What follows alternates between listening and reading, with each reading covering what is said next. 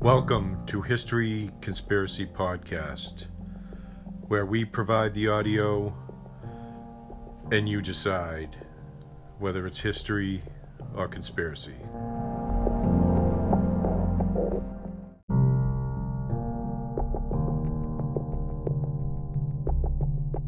If you would like to support this podcast, you can go to paypal.com and donate any amount to History Conspiracy Podcast at gmail.com.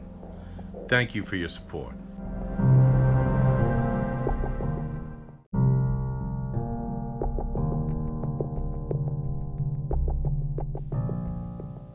One of the doctors to treat President Kennedy at Parkland Hospital was Dr. Charles James Carrico. Here is his first hand account of what happened inside Trauma Room 1.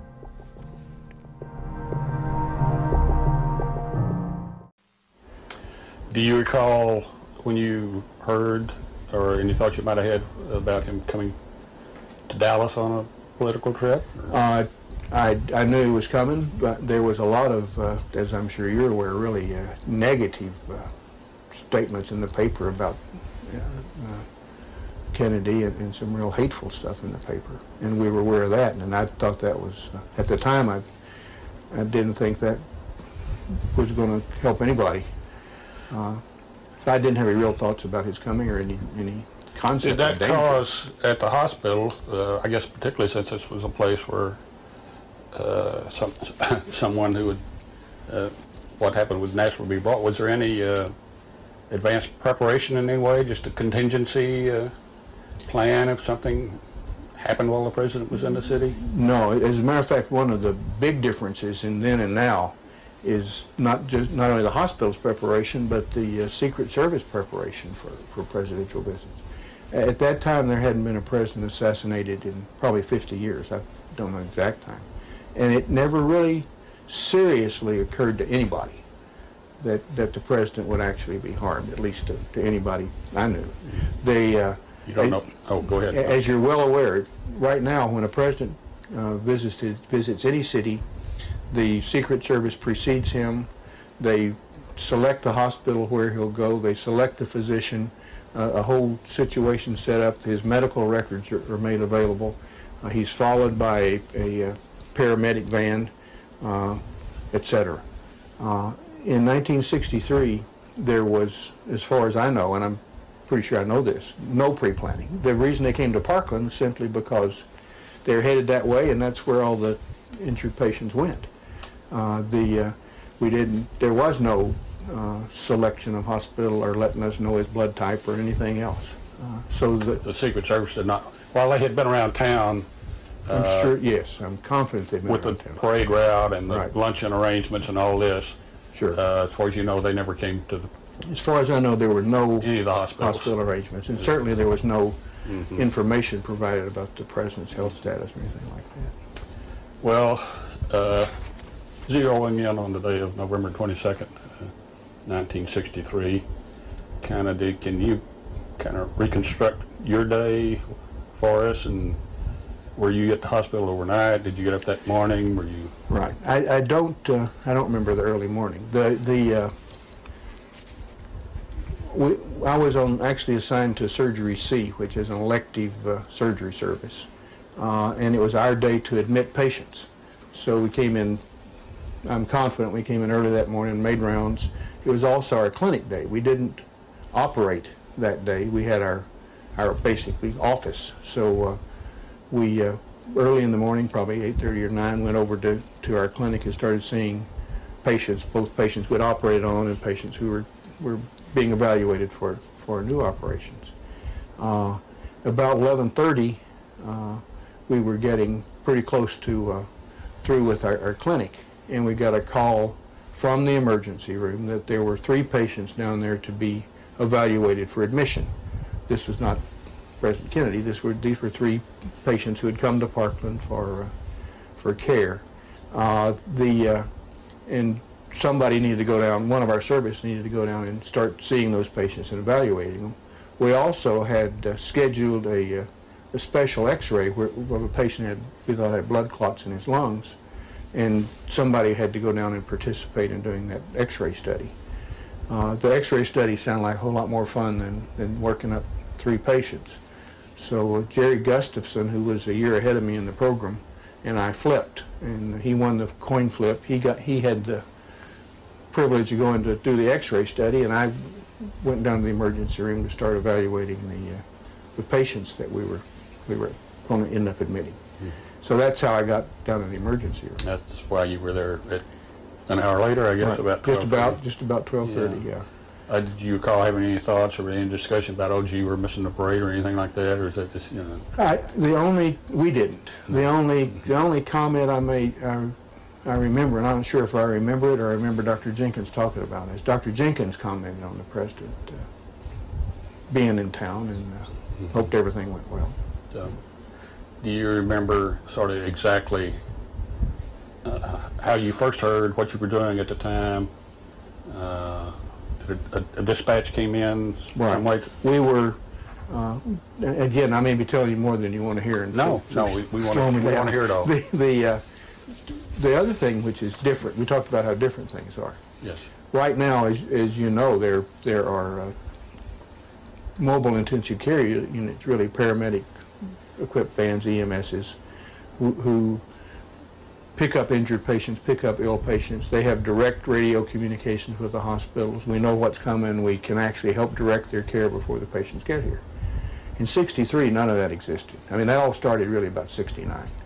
Dallas really did have a very sophisticated system for the time, but it consisted of some of the ambulances having radios which connect with the police dispatcher. And the police dispatcher would then call the hospital and say, you know, X patients are coming. Uh, there was frequently uh, some confusion in all that communication with several people. So uh, a lot of times we got a call from the police dispatcher, which turned out to be a false alarm or overstated. So that leads up to what happened then. We, uh, one of the nurses came out and told Dick Dulany, Richard Dulany, who was actually in charge of the emergency room that day, that she had just got a call from the police dispatcher and the president had been shot and was uh, on his way to the hospital. Uh, Only the president. That that's all. That was the the first. message I remember. President's Okay. been shot. On his way to the hospital. Uh, the, uh, I mean, the obvious question is, is, what do you do? Well, first thing you do is you don't want to believe it, you know. And, and with all the misinformation that that happened in a situation like that, it was easy to say, yeah, it must be wrong. I mean, it can't be right. But the other thing you do is you get start getting ready. So uh, we the nurses paged the appropriate people to come help take care of an injured patient. They paged the, the surgery team, the, the uh, rest of the surgery team on call. The uh, chief resident, who was Ron Jones, who's now chief of surgery at Baylor. Yeah, a- anyone you can identify by name would be helpful. I Yeah, will. Mac, Malcolm Perry, who was the, the attending on call that day. Uh, Dr. Tom Shires, who was the chief of surgery, he was actually in Galveston uh, giving a uh, paper, but uh, obviously the people in the emergency room didn't know that. But basically, they paged the whole resuscitation team. Uh, and we hoped it wasn't a, we hoped very much it was a false alarm, right? We also were, you know, there's always a risk that you can calling a false alarm. Anyway, it seemed like two or three minutes uh, after we got the message that uh, the door to the emergency room came open and, and uh, a patient was rolled in. Uh, and uh, it wa- that was Governor Connolly, as a matter of fact. And the reason Governor Connolly was brought in first, I believe, is because he was sitting in the jump seat. In, Well, in that's the explanation. They had to remove him before the. Right, so they had to get the governor out of the way, and- and they brought him in first. Uh, So we looked at uh, Governor Connolly, and he had a, uh, a, uh, a large wound in the front of his chest, and was actually unconscious from, from the abnormal breathing, breathing that results from that large wound. Uh, We knew he was hurt badly. Uh, We knew, we figured we could treat him if that was all was wrong, and we also knew it wasn't the president. It didn't occur to either Dulany or I who it was. We were only interested in who it wasn't. Yes. And it was not the president. So we kind of he- heaved this great sigh of relief and uh, said, you know, maybe it's a Secret Service man, but we'll take care of him. And so he rolled, we rolled him into trauma room two, which is big, really the biggest trauma room. And uh, Did that cause you to divide your team up in any sense in Well, the- terms of expertise? not really, because I mean, the beauty of Parkland then and now is is uh, is the contingency. I mean, you, there's a you, you start out, you have a team, but you have tremendous backup, and so you can always get more more help and expertise. I guess nothing's always, but you can handle an immense amount of work when you need to. Yeah. But basically, Dulany and I both went in the room with him. Then we knew the rest of the support was on the way. Uh, the way you treat a wound like that is you plug the hole. Basically, when you breathe, air normally goes in here. If you got a hole this big, air goes in there. So you plug that hole, Seeing that part and uh, Okay. you plug that hole, and then the air starts going in the right way, and the governor started waking up. Uh, the uh, so about that time, another patient was rolled into trauma room one, uh, and Dulany and I kind of looked at each other, and I'm not sure how we decided, but basically, we decided Dulany would stay with the governor, and I'd go see about the patient in the other room, and that's how I ended up being in the, the president's room. And in that room, do you recall at that time, who was there exactly when, Uh, Mrs. Kennedy was kind of standing by the door. My recollection is there were two men uh, in the room, and I assume they were the driver or Secret Service people. Uh, they very rapidly stepped aside when when uh, we came in, and uh, did anybody, did Miss Kennedy speak to you or either of these I people? I don't recall any spoken interchange. Uh, I think they were getting, getting out, getting out of your yeah, way? They, they, they, they, they uh, clearly saw we, we were coming in to take care of things. And Ms. Kennedy, as I, as I recall, stood by the door for a long time. And the two, the two gentlemen, uh, I never saw them again that I recognized. From this point, uh, probably you're going to need as much as you can to give us sort of specific descriptions that the, that a medical professional would recognize, and then maybe also the kind of a lay person, Okay. like what, what you saw, how you approached the problem, who did, who was doing what. Okay. Uh, the, uh, well, the, the, the uh, people that were there were, that I remember, and I'm, I'm sure there were others, were myself, a nurse, Diane Bowren, B- uh, B-O-W-R-E-N, I think, uh, and two interns. Uh, Marty White, who's uh, now uh, uh, well, head of the organ bank here in Dallas. There's a lot of people still around, uh, and, an, and an oral surgery resident whose name I don't remember right now, oral surgery intern. So that was the team. The, the, your job in a patient who's severely injured, uh, it kind of goes in the steps of do what takes to keep the patient alive. Uh, then you go back and evaluate uh, the injuries more detail and kind of make your long-term plan. And the keeping alive, first you got to have way to breathe. Second, you got to be breathing. Third, your heart's got to be pumping. And fourth, your, your head's got to be working. Your, your nervous system's got to be working. So the, your job is exactly that. You see what's going on with the airway, you see what's going on with breathing, you see what's going on with the circulation, and then you look at, at neurological function. Uh, the, uh, usually one person kind of takes charge and everybody else, one, one team gets some the IVs going to support circulation. The nurse kind of gets the patient undressed and, and gets the, keeps things flowing. And that's pretty much what we did.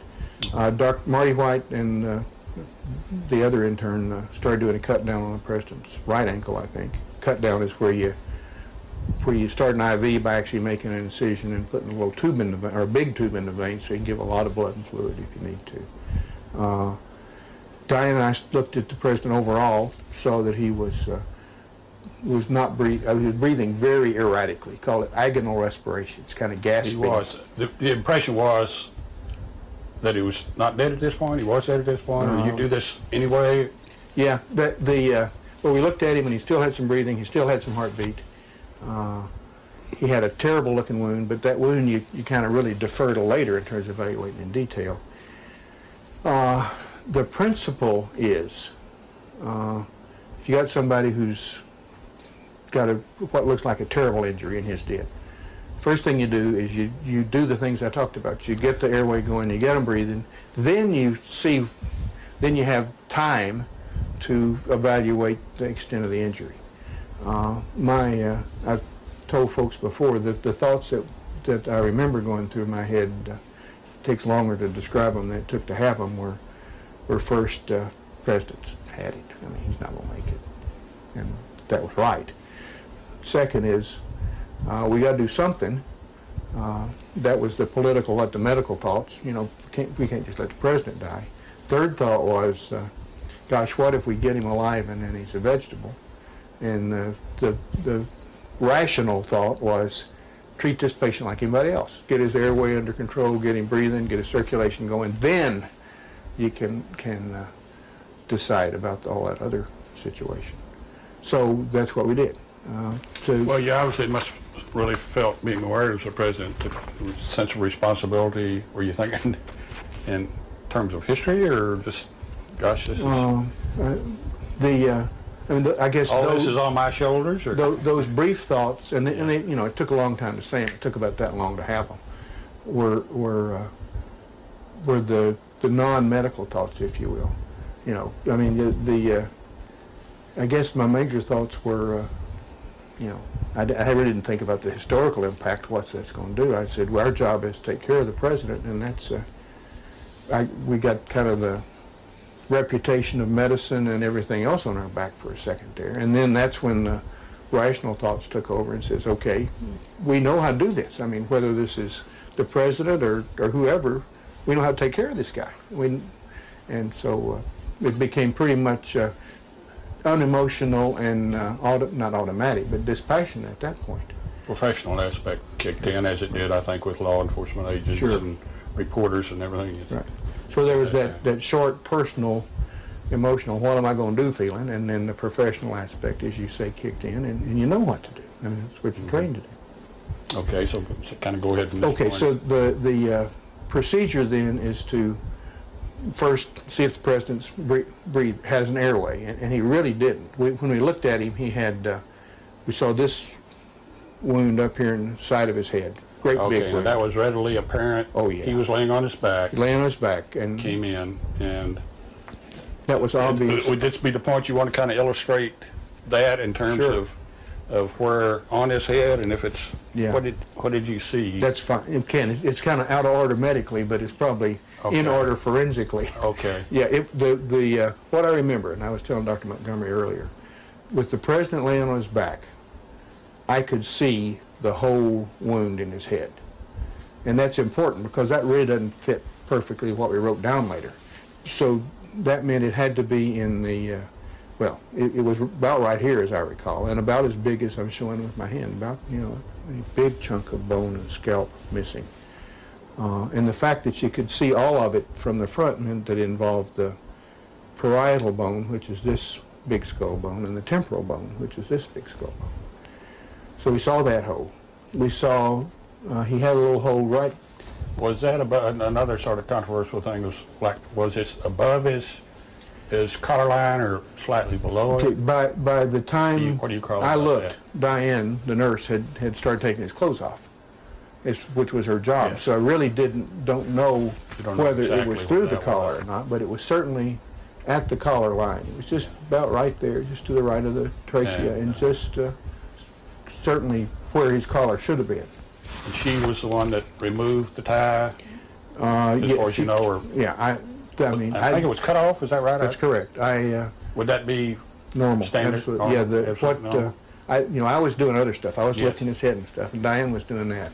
But what you normally do is just take scissors right there, Oh, or right there. So that both gets the collar and the tie beside the knot, and then you just go right on down, take shirt off, and uh, then you can see the patient's chest and breathing and all that. So I, that's, Diane Bowen was doing that while I was actually trying to uh, evaluate what we're going to do. I think I just messed up your microphone, did I? you getting it okay? Yeah, Okay. The, uh, uh, anyway, so the next thing, since he really wasn't breathing very well, the next thing to do was, was try to get him breathing better. Uh, and that involved uh, putting in an endotracheal tube, which is a tube which goes through the mouth down into the windpipe, uh, and uh, you can breathe through. So we got that done, uh, and at that time we could see that there was some some uh, blood beside the, the, the larynx, which is is uh, down deep in the throat. Oh, okay, some inside. Along, along about here? Yeah, well, that would be inside. You- You actually Oh, take a okay. uh, Oh, okay. you take a, a uh, lighted instrument and you look down and see the the, the uh, windpipe inside the at the at the bottom of the throat, and then you put a tube in it. When I looked down there, I could see that there was uh, some some bruising and some some uh, abnormal swelling over to the right side of the the windpipe, and we were able to slip the tube in into his trachea and uh, should have been able to to breathe better at that point. That uh, head wound, which uh, you're well aware of, been, been such a point of controversy and various interpretations and so forth. Did you have any impression at that point, say the, the direction was a, shot that came from the front, from the rear, or just, No, I mean, the two, two, two answers to that.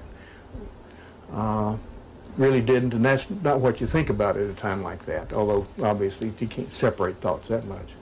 The other is that, that that wound certainly, this wound certainly looked like an exit wound. I mean, just because things were just really blown, blown away.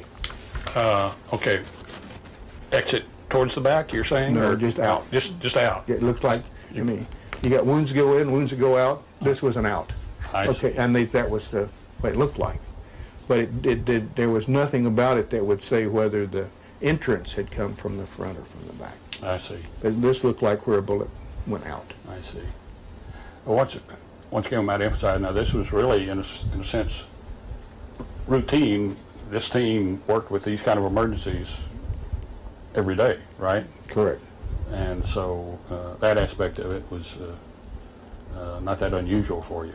Correct. Okay. And also the, the order of things. You, you, you try to keep the patient alive, you try to treat their wounds, and then you, then in the patients where you're not successful, then we would work with the medical examiner to uh, try to figure out, help them figure out the forensics. They do the, they were really the forensic experts. We provided the clinical Okay. information.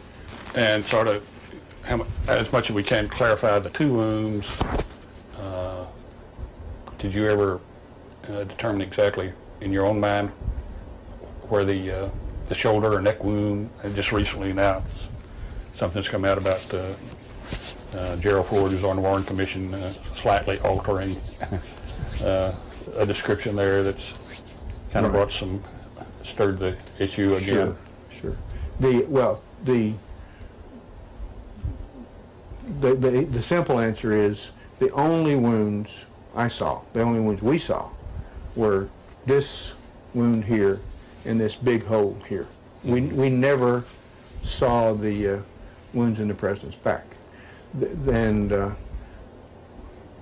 the, the medical process is we got the, his airway going, then we cooked him up to the ventilator and uh, we're trying to help him breathe. Then you got to answer how's his breathing going, and to that to answer that you got to ask are there any major holes in his chest wall like the governor had in his chest wall, which would impair his breathing. So you don't always roll the patient over to look at that, particularly in the situation we were in, you don't roll them over. You just put your hands behind the patient's back, down about the belt, and then kind of move up, feeling, to try to make sure that the, the body cavities are intact. And in doing that, did not detect any big holes, and obviously didn't uh, see what apparently turned out to be two small wounds, one kind of over the shoulder and one back here, uh, way back in the lower, lower back of the head. So we never saw those two wounds in the back. And that's a long answer to a short question. No, well, we, we probably need long answers to almost all the Okay, questions okay. in that sense. And, and uh, the reason we didn't is that, that that was, at least at that point, that was not part of the appropriate medical exam, to try to find, that would have actually required uh, rolling the patient over, washing blood off, et cetera. And clearly in somebody that you're struggling to keep alive, you don't do that. Is there anything else we need to fill in here before, say, the point where it was determined he was dead, or was declared dead, and who called that shot? Uh, Not really, or we can fill, I mean, there's some medical stuff which, which we could fill in briefly. Uh, After we got the tube in, tried to breathe for him, he still wasn't breathing very well. and his heart rate was slowing down, uh, and his heart actually stopped. Uh, when his heart stopped, by that time, Dr. Perry, Dr. Jones, Dr. Jenkins, uh, Dr. Giesecke, the assistant chief anesthesia, nu- Dr. Baxter, a number of people were there. Uh, they started CPR. Uh, the uh, because there was concerns about whether he had tension pneumothorax or not, we hadn't had time to get an X-ray. They actually put chest tubes in both chests. Those are things to so if you do have a collapsed lung, it can expand it and you can breathe. Uh, concern about uh, whether or not the endotracheal tube was actually where it should be because of the tracheal wound. So Dr. Perry did a tracheostomy, which is where you make an incision in the neck to uh, get a shorter tube in more directly into the trachea, so there's no question it's in place. And I guess all that is important in terms of, of uh, Certainly. explaining what was done and a lot of things that happened in that 20 minutes. Uh, as I'm sure you're aware, the, the tracheostomy wound was right through this uh, this wound. I'm sorry, this wound in the neck, uh, and that caused some confusion later. But that's where tracheostomy wound had to be. Uh, then the uh, we gave him some steroids because we had remembered from uh, some stuff in the in the press that he probably had uh, abnormal adrenal glands. And, But uh, you had, uh, you've already covered this in the sense, and you talked about the Secret Service, you didn't have any, you didn't have his medical record there and, that's correct. uh, on hand as you would have today. Correct. Uh, Uh, the uh, so at this point we had gotten his gotten his airway under control, gotten him breathing, trying to, to make his circulation better. His circulation wasn't getting better; it was getting worse. His heart had stopped. Uh, but we'd done all we could do to get things stable. Kemp Clark, who is the chief of neurosurgery, uh, evaluated the situation, evaluated the head wound in, in much more detail than uh, than I did, and uh, then Kemp Clark uh, was the one that the chief of neurosurgery was the one that, that actually pronounced him dead. And this was some 20 minutes later, About yeah, something like that? something. The uh, priest had come in, Uh, actually. Dr. Clark uh, said, he- basically said it's time to stop the resuscitation. Uh, He would, the- for whatever reason, the pres, the decision was made not to actually pronounce the president dead until after the priest had come in and given him, the- given him the last rites. So we stopped uh, treatment, but Dr. Clark didn't pronounce him until after the last rites for, do you know who, uh, do you recall who notified Mrs. Kennedy? Was that one of the medical team, or did you, I don't know. don't I do recall know. that? No. And uh, so from that point, uh, what happened? Well, from that point, uh, my job was, the medical part, I guess the, the patient care part of my job was over. Had uh, two things to do. One is we had to, to uh, as we do for all patients, write a brief report in the emergency uh, room records of the treatment and what we saw and what we did. And my other job was to, to find those three patients who I had been working on before the president came in and uh, take care of them. We did uh, sit down, uh, I, I remember one thing, which probably walked out of the trauma room one and been to the big emergency room, which 20 minutes before had been a big city-county emergency room full of people being treated, et cetera. Uh, all the patients were gone when I walked out. They'd been moved elsewhere. Uh, the uh, people in the room were by and large uh, folk, men with coats off, shirts and ties on, and guns on their hip. Mm. And uh, a couple were talking on the phone to Washington, and uh, uh, that's when I guess really the the whole thing kind of hit me. You know, it just uh, up up till then, except for that brief moment, it had been professional uh, work. And I walked out there and realized that uh, not only had my little world changed, but uh, that uh, what the whole world had changed, and it changed that quick. Uh, so that I was I was smoked at that time, as a lot of us did. We thought it was a cute thing to do, right? Mhm. The, so I started to light a cigarette. And imagine lighting a cigarette in an emergency room now. but that was common in 1963. So I started to light a cigarette and uh, was uh, realized I was trembling so that I really couldn't get uh, had trouble getting the match to the cigarette. but kind of got that under control and uh, sat down to uh, write uh, my rec- my recollections. And again, This was your- just individually, was not the team or? each, each physician writes their own report independently. There's no there's no uh, proscription against exchanging information. And uh, you know, I mean, I'm sure you could ask the guy next to you, where do you where was that wound? What was involved? And I remember we did. I do not remember if we did that or not, but uh, we Also- wrote, wrote our records and. Uh, Also kind of thinking in terms of, of any conversation you might have had about the effect on others is that being part of that process. Uh, Did y'all talk about it later, if not then, or? Uh, you mean just how everybody was dealing with it? Yeah, how, how it affected you personally? Yeah. Uh, we really, we, I'm sure we talked about it some, but, but we didn't talk about it as a group, and there was none of the debriefing which would, would happen, happen now.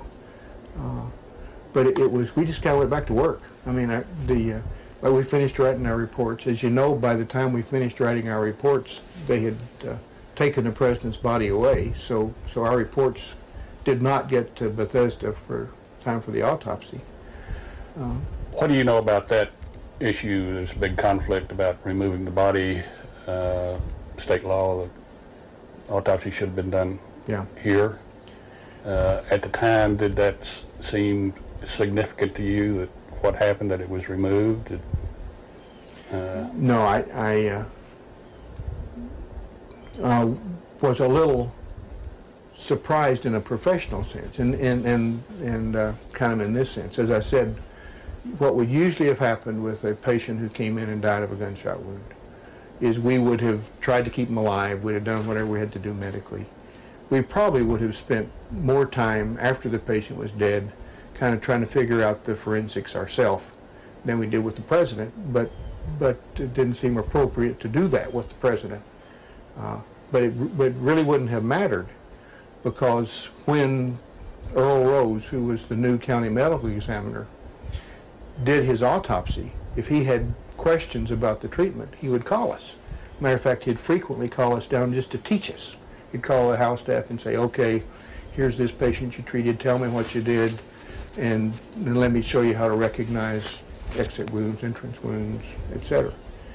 So we, we kind of all assumed that uh, there was no reason to, to roll the president over, that, that Earl Rose would be doing the autopsy. When the president was uh, taken away, we realized, gee, the body's gone, Earl's not going to do the autopsy, and these guys are not going to have any medical records to go by. Uh, But that, that was kind of the medical surprise, if you will. Didn't think about why they would have done that. Uh, they- It wasn't related to his competency as a, Oh, or no, anything like that. No, zero. I mean, Earl Rose was, was, and I think is still recognized as one of the really outstanding uh, forensic pathologists in the country. Uh, Well, but we- it, but the reason we're given, and I, it makes sense, is that uh, President, new President Johnson uh, was not willing to leave Dallas on Air Force One, President Kennedy's plane, without President Kennedy's body. so you think it was probably his decision as opposed to Mrs. uh, Kennedy, or the I- two of, you don't? I, I really Be don't know. supposition just- on your part. yeah. Yeah. What I've heard is, is uh, Yes. that it, that President Johnson wouldn't leave without President Kennedy's body, and I, I don't know any facts, uh, but it makes sense. I mean, he, he was a pretty shrewd politician, and you can imagine uh, the impact of, of uh, people saying, boy, he not only took the president's job, he took his plane, he left town, left president in this, left the president in this mess. Well, I just recall in the interview we did with uh, Henry Wade, who was the district attorney at the time, and just kind of dismissed that as, he said, well, the only uh, uh, fine was $100 if you removed the body Sure. from the state of. Texas, was not that big a deal from that s- point of view. No, it, yeah, the, I mean, the law is, as I understand it, that a murder here, the autopsy, the examination has to be done here. But, gosh, it was a president, there's no laws about shot presidents, and, and uh, it's no big, I mean, I, if I'd have been a Secret Service man, I think I'd done the same thing. And I'd gotten that body out of here and gotten President Johnson out of here, because they didn't know if it was a you know, this was a Russian plot. They didn't know what, what was going on. So their job was to get Johnson to safety. When uh, the autopsy was performed, the information that came back to, to you or to Dallas, uh, however that came about, uh, what was your reaction then? Do you remember? Well, the first, uh, you know, we, we had, uh, we'd, you know, Friday night had been busy with taking care of those three patients that uh, were waiting, and that Well, I, I, want, I want to get the story there, details of that but, weekend uh, too, but sure. just But kind of while we're on the, this the, uh, subject. Saturday morning was uh, our our uh, mortality and morbidity conference. Every Saturday morning, we sat down and went through all the cases we'd done during the week, and anything that had gone wrong, we analyzed what had gone wrong, and, and uh, which is a fairly typical medical approach to things.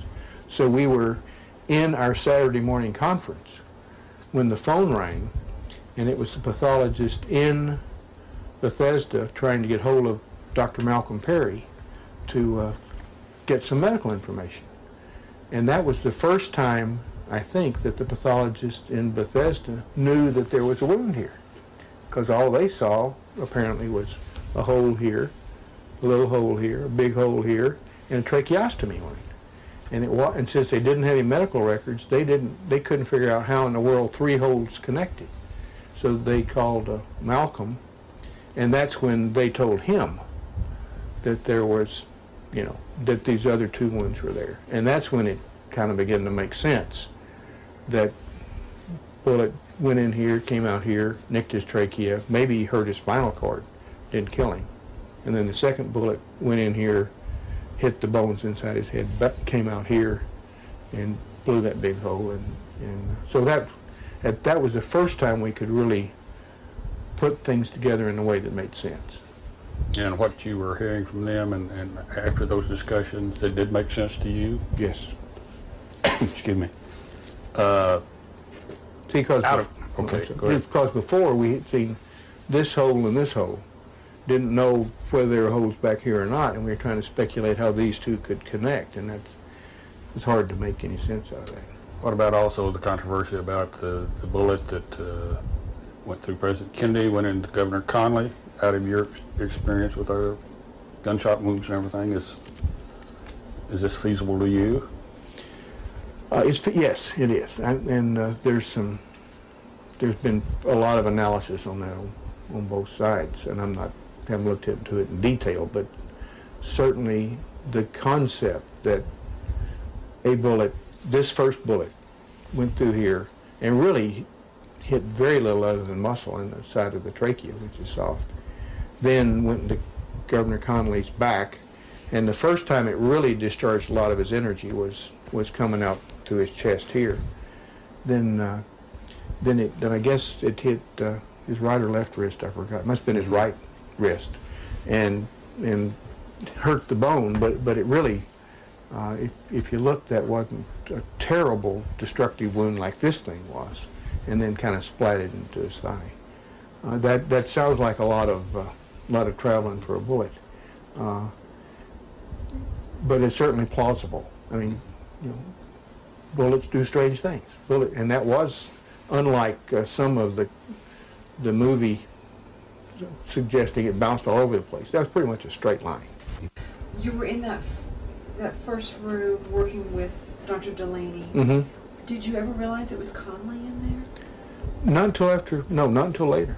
I mean, So you left that room to go to the next body, and you didn't know it was the governor. right. When did you realize it was Kennedy in the other room? Oh, as soon as I walked in the door, because that's who we were looking for. Right. I mean, we, you know, it, you, what's the old sto- story? You see what you're looking for. We were looking for the president. C- Connally wasn't him, and it. This, I got to say this very carefully. It didn't really matter who that was, did it? In terms of, of treating him, we were going to treat him same no matter who. Uh, and then when I walked in the room and uh, saw the president, it was obvious it was him, because that was what the tapes were running to look for, and, and uh, of course he was uh, very recognizable. Tell us a little bit about the Addison's disease and what was out in the medical community and what you knew about it. Yeah. The, uh, well, what I know in retrospect, at least what, what I believe, is that, that uh, President Kennedy had had uh, some severe arthritis, et cetera, and had uh, been put on steroids for, for pain relief or for, for relief of inflammation. And when you put people on big doses of steroids long enough, it actually, the adrenal glands quit responding. And apparently his adrenal glands had quit responding. Whether he had had any primary problem with his adrenals, I guess we'll never know because they, apparently they were, they were not part of the autopsy. Uh, But uh, the way we kind of had some hint that something was going on, as I say, we, we were aware of all the noise in the press, or some of the noise in the press.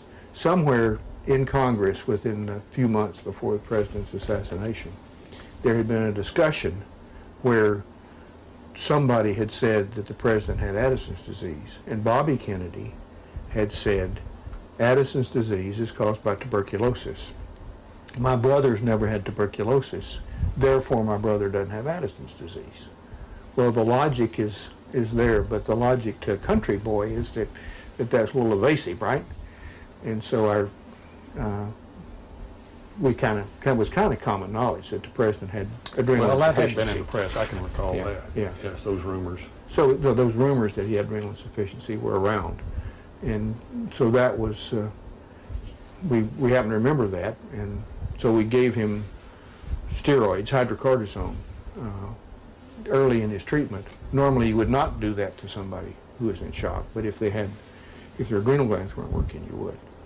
So But that's why. actually, tuberculosis is not, Addison's disease and tuberculosis are not connected Well. You, medicine's funny business. See, there's, there are, phys- I know you got, we're, tape's running short. There's physiologic diagnosis, adrenal insufficiency. Okay, that means adrenals aren't working. Um, Then we sometimes name diseases, right? Addison's disease is named after Dr. Addison. And Dr. Addison desi- described adrenal insufficiency in people who had had tuberculosis and destroyed their adrenal glands. So in, literally speaking, Addison's disease is adrenal insufficiency caused by tuberculosis. And literally speaking, President Kennedy did, did not have Addison's disease, but he still had adrenal insufficiency. See the difference? It, it's uh, eponyms versus physiologic uh, description. I've heard that had you not done that, had you not given him those injections for that Addison's disease, that even if you had saved him, he would have had problems. Well, well, what probably would have happened if he really had adrenal insufficiency, and we think he did, that he never would have responded to the shock. He never would have come out of shock, or at least it would have been much more difficult to get his circulation going. Because what the adrenals do when you get stressed is they kick out uh, cortisone and, and uh, other things which help your body respond. So it would have made it much more difficult for, for him to come out of shock. Uh, but it, but had he lived over it, then then it, uh, he would have still needed steroids long term. But it wouldn't have been there would have been no uh, injury, any organ injury from from not getting the steroids. But they would have been important to getting him to survive. And you've been a little modest, it really was you who remembered this That in yeah, team. yeah, but that's that's what a team's about. I mean, and everybody pitches in, and uh, and actually he would have gotten him anyway because um, Admiral Burkley came in late in the resuscitation, carrying vials of hydrocortisone to make sure the president got them. Uh, he, he had, again, his, his car had been separated. Who was that? Admiral Burkley was the f- president, president's personal physician Was traveling with him. Yes. traveling with him, but he was two or three cars back, so it, they got separated in the, in the uh, traffic, et cetera, and, and all the, the melee. And Well, so- I but think he- the rest of the motorcade diverted to the uh, Trade Center. Yes, yeah, Yeah. th- yeah, So, and then people had to scramble to get over to the right. hospital. So I, and it took him, I know, it was late in the resuscitation when he came and said, give the president uh, hydrocortisone. And But then it was too late, and, but then we'd already given it, but, uh, And he was pleased to note that you. yeah, right. it. yeah. One of the other issues with uh, some of the conspiracy theorists relates to the, how his body was re- removed from Parkland and, uh, question about a switch of a body bag or something. Right. you know anything about that at all? I really don't. I re- I mean, I just, I You were not in the room when he... wasn't in the room when he left. I wasn't even aware that, when he left, I was just aware that he had left. There's, there's one thing which Dr. Montgomery and I were talking about, which, which is an inaccuracy in our records, which Well, let's, let's clarify that. That was kind of the next Yeah, step in this, was uh, uh, for you to add anything uh, we haven't touched on, certainly. If you look at what we wrote, we said that the, the scalp wound was occipital, occipital parietal, which would, an occipital bone is way back in the back, and the parietal bone's here. Uh, Again, those notes were written after the president had gone, we were kind of trying to remember. And uh, it didn't occur to us that this was a big forensic record we were writing. We thought we were writing a medical record. So, you know, could have said head wound, that would have been a lot better. Uh, if, if the occipital bone's way back here and the president's laying on that, you couldn't see the whole wound, right? And that's, could could you kind of turn your head and kind of show? Matter of fact, there's a little knot on the back of your- your head, Oh, okay. and that's kind of where the occipital bone reaches its peak, right in the middle. There's, everybody's a little knot on the back of their head. Okay. So occipital parietal would have really been right back there. And literally speaking, uh, number one, that would have been very difficult to explain as a exit wound if you were shot from the back. And number two, you couldn't have seen it with the patient lying on his back on a gurney. So if the recollection that we could see the whole wound from the front's accurate, and I think it is, then, then our, what we should have written down was temporal parietal rather than occipital parietal. Um, Part of that is, is learning through the years that a medical record is much more than a medical record. It becomes a forensic record, sometimes it's a billing record. Uh, So, uh, so that, I wish, I wish we'd have been more precise in our writing, we weren't.